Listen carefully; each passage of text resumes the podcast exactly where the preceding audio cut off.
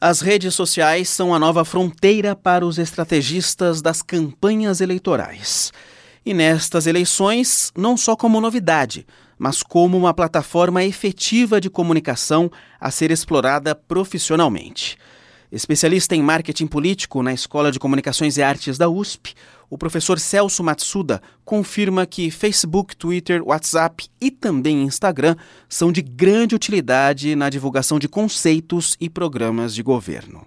Nesse momento, nessa fase que nós chamamos de pré-candidatura, né, antes da data oficial do início eh, da campanha eleitoral, eu diria que o único instrumento, não é nem um segundo, o único instrumento viável de divulgação está sendo as redes sociais, né?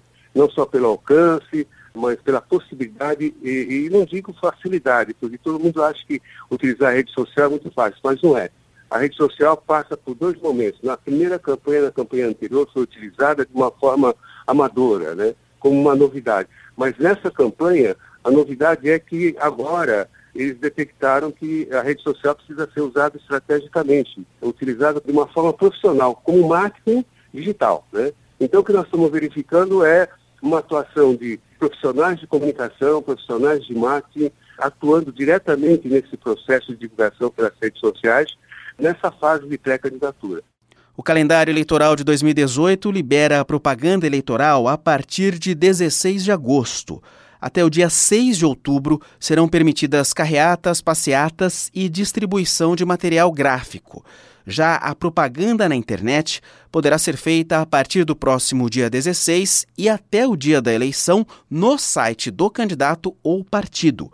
O chamado impulsionamento de conteúdo nas redes sociais e em mecanismos de buscas como o Google só será permitido para a propaganda positiva do candidato, deixando claro que se trata de propaganda eleitoral.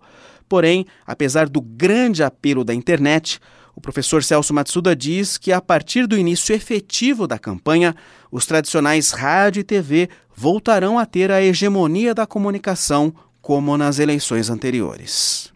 No dia que começar isso, o que vai comandar, o que vai prevalecer, a relevância vai continuar sendo rádio e TV, né? rádio e televisão. Daí porque esses candidatos procuram insistentemente, principalmente os majoritários, as alianças partidárias para ganhar tempo de rádio e TV. Agora, aí o que, que vai acontecer nessa segunda fase da rede social? Aí então entra numa segunda fase. Eles deixam de ser uma comunicação de marketing digital como está ocorrendo agora e passa a ser uma comunicação de consolidação de votos, né? Consolidação de votos, segundo especialista, visando atingir principalmente indecisos ou os que pretendem não votar em candidato algum.